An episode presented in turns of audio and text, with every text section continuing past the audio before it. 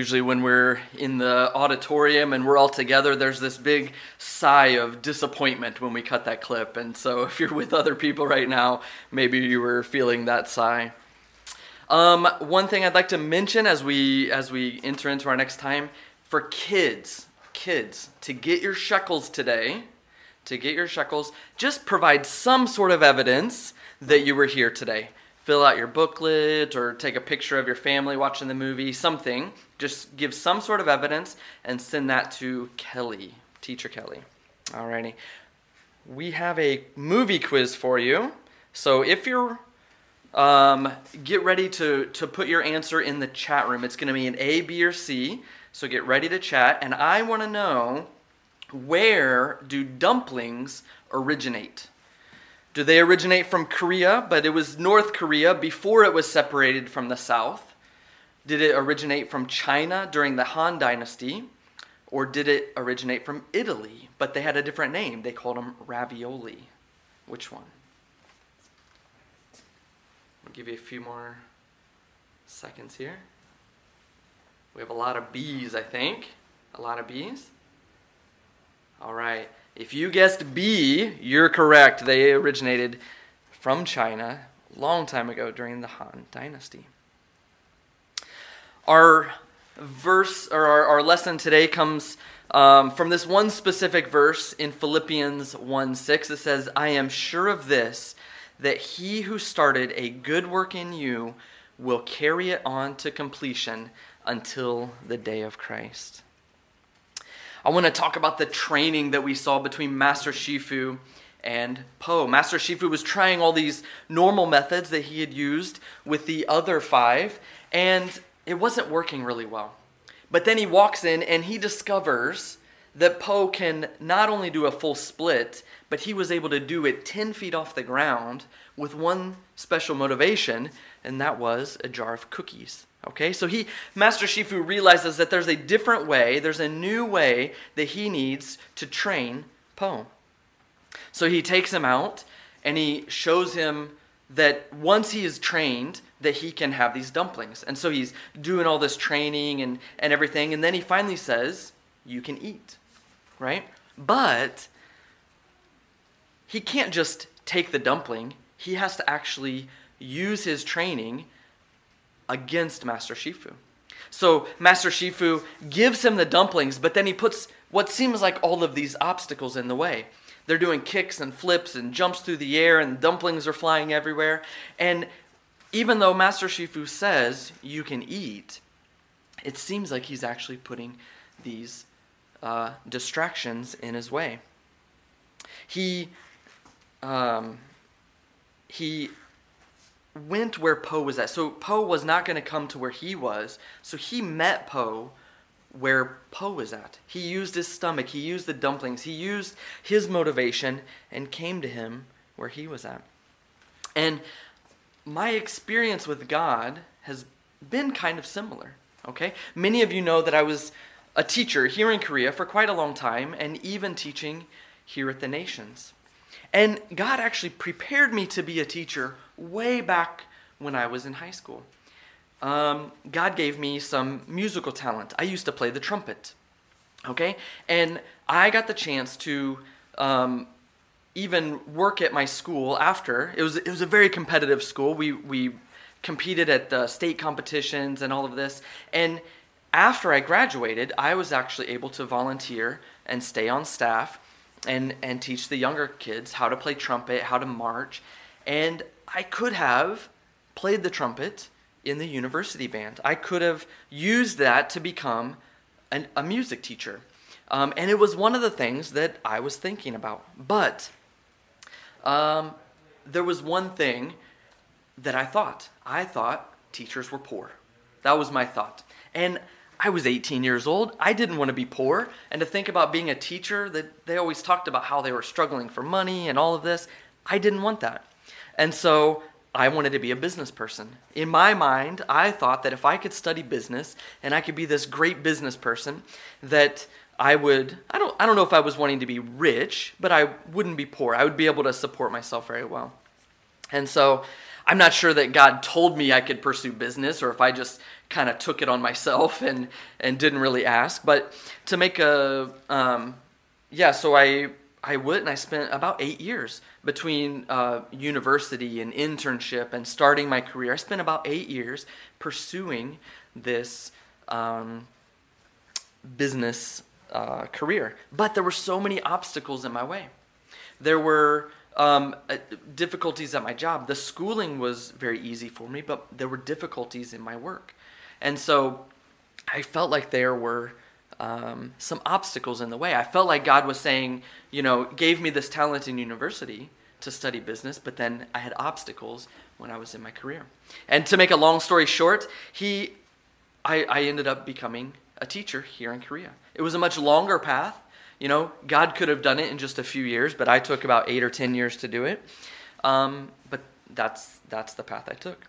I also knew probably 10 or 15 years ago that God wanted me to work in the missions field. But I was scared. And again, this thing came in is I didn't want to be poor. And I had this I had this mindset that um, as many of you know, like missionaries need to go and raise support. They need to ask churches and ask individuals um, to support the work. And and I saw this as begging for money and I didn't want to be a beggar. I, I, I didn't want to just be asking people. I didn't want to have those, um, you know, awkward conversations with people and awkward relationships. And so I wanted to do it on my own. And so I spent years here in Korea saving up a lot of money and I, I tried to, you know, start a business and I tried to invest and I tried all of these things so that I could support my ministry myself. My thought was that if I could raise enough money and I could build a business and I could build investments that that I could support myself and when I became uh, uh, supported well enough by myself that I could go in and I could work in ministry. Um, God let me get a little bit. He gave me some little successes, but uh, and he he let me know what it was like to do it on my own. He let me um, he he he let me succeed at a few things, but then there were a number of obstacles. And the Bible tells us not to be distracted by the deceitfulness of wealth. But I, I knew that verse, I taught that verse. But I didn't think it was talking with me because my I was like, oh, it's okay because I'm I'm building this wealth so that I can go be in ministry. It was I'm I'm different. That's not talking to me. Um, but that's it, it's not the way it worked out. Um, and but you know, I found that God was still meeting me where I was at. He was still guiding me. And I, that brings us to point one is that God meets us where we are, but we still have to choose to follow him. So even though I was kind of in my own path, God still kept drawing me back, drawing me back, teaching me that, that his ways are better. But I still had to make a choice, and eventually I did, to follow him. There's a couple other examples that we find, you know, um, when Jesus was calling on his disciples, many of them were fishermen, okay? And so for the fishermen, he met them where they were at, and he used parables about fishing.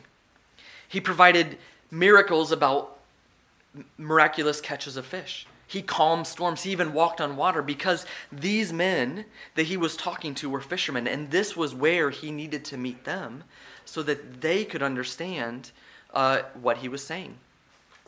We know that our great commission is life, in life is to make disciples of all nations. But to the fishermen, here's what he said to them. It, it's still, you're going to make disciples, but here's the words he used in Matthew 4:19. Follow me, he told them, and I will make you fish for people. So fishing for people is making disciples. But he didn't say make disciples. He met them where they were, and he said, I'm going to make you fish for people. He was using their language. There's a famous story about a Samaritan woman at a well drawing water. And, and she's thirsty and, and she wants water. And Jesus is talking about water that you drink and you'll never get thirsty. John 4:14 says, "But whoever drinks from the water that I will give him will never get thirsty again. In fact, the water I will give him will become a well of, uh, well of water springing up for him in eternal life. He met, he met this woman where she was at her desire for water. There's one um, called Thomas, and he, he doubted that Jesus had been raised from the dead. And Jesus wants us to believe he's been raised from the dead without any proof. He, he wants us to have faith and to trust. But with Thomas, he said, I don't believe until I see the scars in Jesus' hand. But rather, uh, uh, Jesus gave it to him. Jesus showed him the scars, showed him that he had been raised from the dead. Even though Thomas didn't believe, he showed him. He met Thomas where he was at.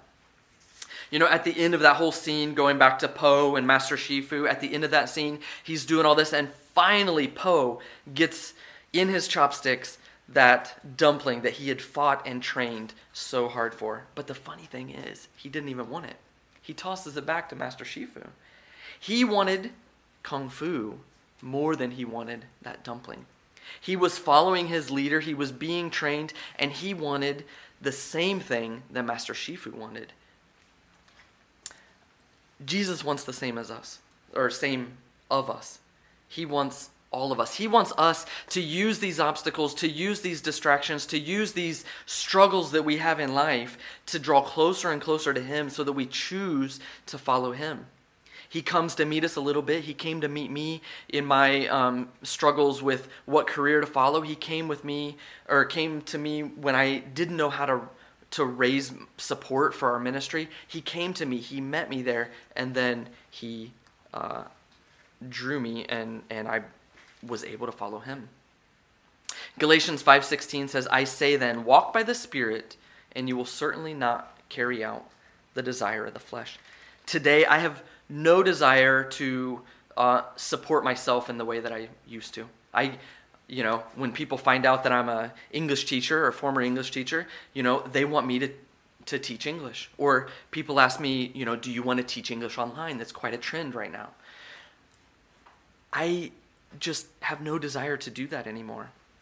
I've had enough late nights and, and stresses in my budget and worked multiple jobs and, and tried to invest different things that I, I don't care to support myself any longer. I love trusting in God to be my provider. Um, through the years, it felt like God was kind of making these disciples and kind of moving my dumplings in a way, right? He was making it difficult. I, I this was my thinking when I was um, going through all this. But I know now that He was just helping me get closer and closer with Him. Um, just like Master Shifu told Po that he could eat, he was really just giving into Po's desires and meeting him where he was at. Knowing that Po was not going to learn Kung Fu, he was not going to listen to his master unless his master came to meet where he uh, to meet him where he was. I feel like God gave me a small taste of what it's like to follow my own fleshly desires. But in the end, the most important lesson was that He helped me understand that it's so much better to follow Him and to listen to Him and be fully in line with my teacher, with my, with my leader, with my Lord. Psalm 34 4, in most of your translations, will say something like this I sought the Lord, and He answered me and rescued me from all my fears. But there's one translation called the Message. It's a it's more of a paraphrase that says it in this way, and I really like this. God met me more than halfway. He he came to meet me. He came where I was, and he freed me from my anxious fears. He took away that anxiety. He took away those things that that I was trying to do on my own, that I wanted to to do it the way uh, using my own wisdom. He freed me from that. He came to meet me, and he freed me from that. We're going to spend some time here in small groups. Um, if this is your first time, how it works is we're going to put you in a Zoom room, and I know the temptation is to, um, you know, or there, there, might be a little bit of fear going in. It's a new group, but I, I just really encourage you uh, to join this. Um, if you're already in a gathering, we're going to put you in the gathering that you know. If not, we'll put you in in another group. You will have 15 minutes to, to discuss uh, two or three questions. You have 15 minutes. And we just want you to engage everyone. Just, just try to get everyone to give just some sort of answer. Um, it's not any pressure, but just, just try to give some sort of answer. And um, if you're in your group and you find that you're without a leader, you can do a little rock, scissors, paper to uh, decide who your leader is going to be. So um, when you go in, if you need, go ahead and share your names. And then there's two, maybe three questions. Um, if you're a kid, if you've got kids in your group, hopefully you've downloaded the uh, activity booklet from the website, and there's some different questions in there for the kids, related, but a little bit uh, different and easier for them to answer. So, here's your questions. The first one What is a dream or passion you had when you were younger? It's kind of an icebreaker question. What's a dream or passion that you had when you were younger? Okay. And question two, you know, we know that God always wants the best for us, but has He ever kind of given in to something, given in to you for something you desired, even though it wasn't best? Just kind of, kind of like, okay, just kind of given in. Um, and if you don't mind sharing that. And then there's one optional question if your group has extra time. Maybe that you have a smaller group or maybe everything just or everybody talks really fast. There's one extra question that says how has God used your disobedience or your resistance to him in order to train you. We we learn from our mistakes and God teaches us through these things. And so how has God used that? So um, we will go to breakout sessions now. Welcome back. Welcome back. I hope you had a good conversation with your groups. Um, oh, I can take this off now.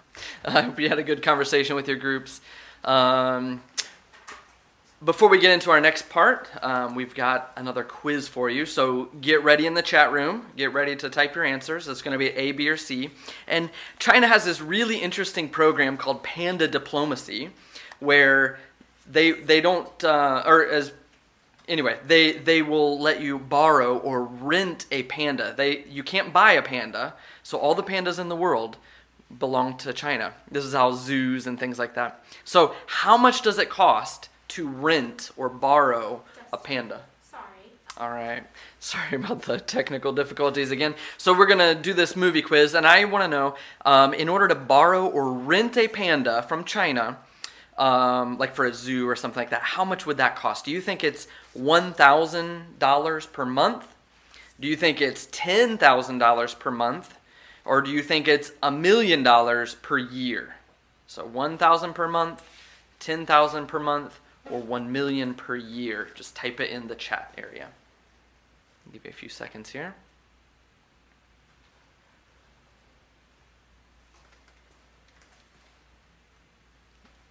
All right, if you've got your answer in, if you guessed C, you are correct. It's a million dollars per year.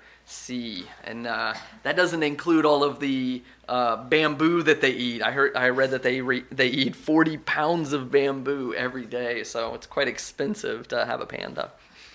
Um, going back to our movie, I wanted to take you to that scene where Tai Lung is on the bridge and he says, "Finally, a worthy opponent," and he says this: our battle will be legendary. Our battle will be legendary.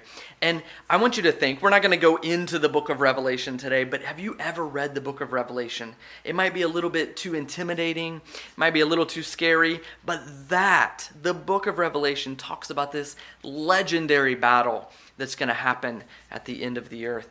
And, you know, God is preparing us, this life on earth God is preparing us for eternity. That's our, our next point. God is preparing us for eternity. So when we when we think about this legendary battle at the end of time, God is preparing us for that. But not only the battle, he's preparing us for this time that we get in heaven. I mean, I, I can't even fathom sometimes how long eternity is. So this 80 or 100 years is preparing us for the next millions upon millions upon millions. We can't even count uh, eternity. But this time on earth is preparing us for that. So, um, at the end of every year or the beginning of a new year, many of you might do revel- or re- resolutions, uh, New Year's resolutions. Um, yeah, my wife and I, we usually sit down and just kind of reflect on the year, reflect on the good things, on the bad things, and then we sit down and we talk about um, what's coming up. And and we were asking ourselves, why in the world did we choose especially being back here in Korea, it's just so good to be home. And we're just questioning why are we working in overseas missions? Why would we choose to go overseas? And not only that, why would God call us last year? Why 2020 has been just such of a mess of a year. We haven't accomplished anything that we really set out to do. You know, we were supposed to go to the mountains. We couldn't do that. We were supposed to see and build relationships. It was very difficult to do that. And so it actually got me thinking to when I came to Korea. I came to Korea in 2008 and I, I knew just enough that, that God told me to come to Korea, but I had no idea why. I didn't understand why. It took me years even to kind of figure out to get some to get uh, my tires going a little bit. And you know, we had an effective ministry, I would say. We, we worked here at the Nations and, and through relationships. I feel like we have, but but actually, my my growth with God was more beneficial. It seemed like I was benefiting more from my time in Korea than anyone else. And I was talking to God about that, and He says, That's the point. The point is that my relationship with God grew so much. And to me, that has been the greatest accomplishment I've had since going to Korea. My, my relationship with God is deeper than ever. Um, and then even moving to Nepal, even though we didn't really accomplish everything, uh, anything that we were, had set out to do, um, my relationship with God is so much closer. I'm walking so much more in line with Him. I've learned for Him to be my provider and to be my friend, to be my father, to really be my leader. It's been really, really good. And so when I think about plans and what I plan to do and what God's plan to do, I think about Proverbs 16:9. I think many of you will recognize this. It says a man's mind plans his way as he journeys through life, but the Lord directs his steps and establishes them. So my mind was that you know, we we had a plan of what we were going to do and how we were going to had his own plan and that was to draw me closer to him and to, to for me to see him as my leader. You know, God doesn't want us to be distracted by the cares of this world. He doesn't want us pursuing the cares of this world. He calls it the deceitfulness of wealth. So Mark 4, 18 and 19 is where we find the parable of the seeds, and I'm just going to read a little bit of it. He says, Others, other people, are like seed sown among the thorns. These are the ones who hear the word, but the worries of this age, the deceitfulness of wealth, and the desire for other things enter in and choke the word, and it becomes unfruitful. So, you know, we, we have this 80 or 100 years that we're here on earth. We're here to, to prepare for eternity, to build a relationship with God. But these worries of the age, this deceitfulness of wealth, and the desires for other things, these things that the world gives us, even just this desire for us to do it on our own and to make our own plan, they choke in and they make us become unfruitful. You know, if you if you read through the book of Revelation, we know that God wins the battle. God wins the battle. It's already foretold and he we know he's the creator and we know that he's in control and he's wanting to know during this time on earth what team are we on? Are we using this time on earth to train our hearts and get ready for battle? Um, are we ready? Are we getting ready for our time in eternity? Or are we concerned more with the time that we have here on earth? Are we excited and anticipating those millions upon millions of years that we have in eternity? Or are we really distracted by this deceitfulness or these um, desires that we have here on earth? Matthew 12 30, this is Jesus speaking. He says, Anyone who is not with me is against me. He makes a very clear line. Anyone who is not with me is against me, and anyone who does not gather with me scatters. Very, very clear that we need to choose what team we're on. Are we going to make God our leader? Are we going to follow Him and follow the Holy Spirit? Or are we going to be distracted by the, uh, what the earth has to offer? So 2020 may have been a difficult year for you.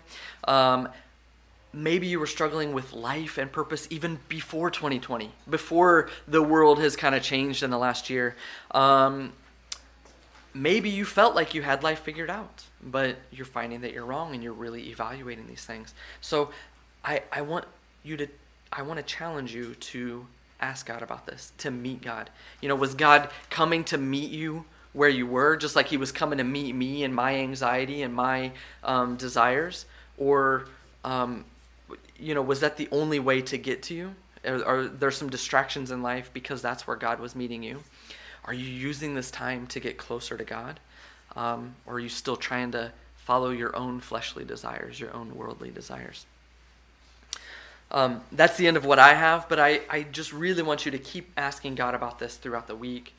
Um, if you're in a gathering or an upper room, start, you know, talk to them this week about life and purpose and distractions. That that's what they're there for. They're there for, so we can so we can um, share those things. If you're not a part of a gathering, if you're not a part of an upper room, I'd really encourage you to be a part of one. Um, I was able to join one even from um, overseas. Um, and it's been just such an encouragement for me to where I can go once a week with these this group that I know and that I'm getting to know and getting to know them better. They're getting to know me. We're praying for each other. It's just I, I just I can't encourage you enough to do that. So, once again, our verse for today, Philippians 1 6, says, I'm sure of this, that he who started a good work in you will carry it on to completion until the day of Jesus Christ. Such an encouragement that we can have that what God has started in us, what Jesus has started, that he's going to carry it on. He's going to. We just have to choose to follow him. We're going to end here with one last song. And we'll also put up information on how to give. We're moving our giving online.